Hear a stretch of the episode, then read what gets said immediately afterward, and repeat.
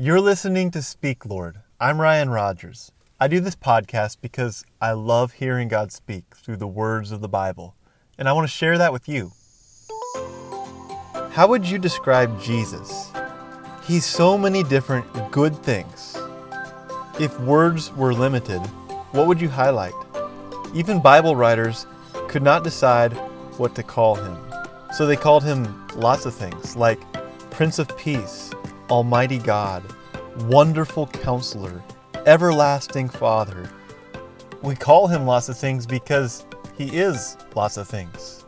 He's our Creator and our Savior. It's remarkable all the different things that Jesus is, but even more remarkable that Jesus is whatever we need him to be in any moment. If we need comfort, he's the comforter. If we need instruction, he's the instructor. If we need grace, he's the giver of grace. We see this in the way that John describes Jesus in the first chapter of the book of Revelation.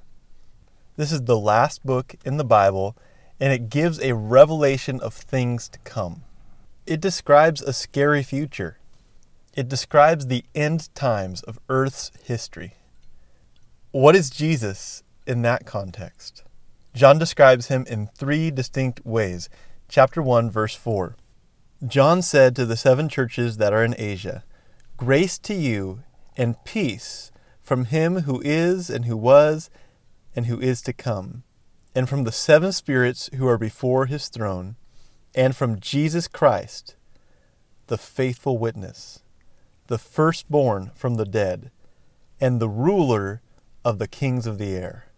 Jesus is a lot more than those three things, but I think there's a reason that in this context, right before a revelation of what the end times are like, Jesus is a faithful witness. Jesus is the faithful witness, the firstborn from the dead, and the ruler of the kings of the air. We need a faithful witness in a world filled with false news and misinformation.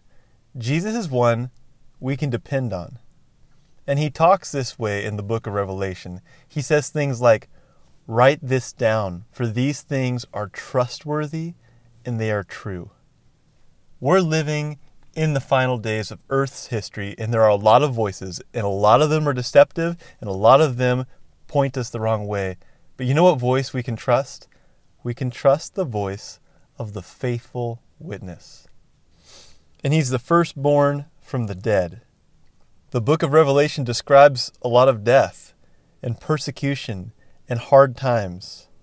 But he is the risen Savior. He's the Lamb who was slain. And because he was slain and comes back to life, he is now the firstborn from the dead and all those who die in him are also born into this newness of life. The book of Revelation also describes a day when there will be no more death. His death and resurrection secure the resurrection and eternal life of all those who follow him. Death is a terrible reality of the world we live in, and it has been ever since the fall to sin. And death is going to continue to be a hard thing for us, and more and more until the coming of Jesus. And that's why we need to know Jesus as the firstborn from the dead. And finally, he's the ruler of the kings of earth.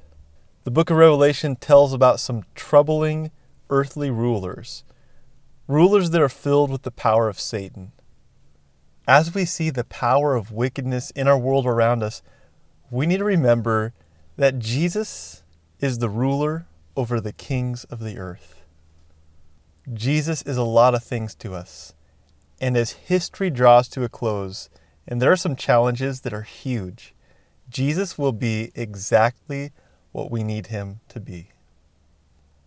In the verses that follow, it describes Jesus as the one who loves us and frees us from sin by his blood, the one who has made us kings and priests and the one who has glory and dominion forever and ever. It also describes him as the one who is coming with clouds. He's coming again. Every eye will see him. He is the Alpha and the Omega.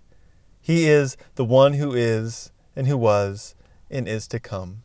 So, how would you describe Jesus? He is exactly the thing we need. How is God speaking to you? Speak, Lord. Your servant is listening. Find more of Speak Lord by searching for Palmer SDA Church wherever you get podcasts and at PastorRyanRogers.com.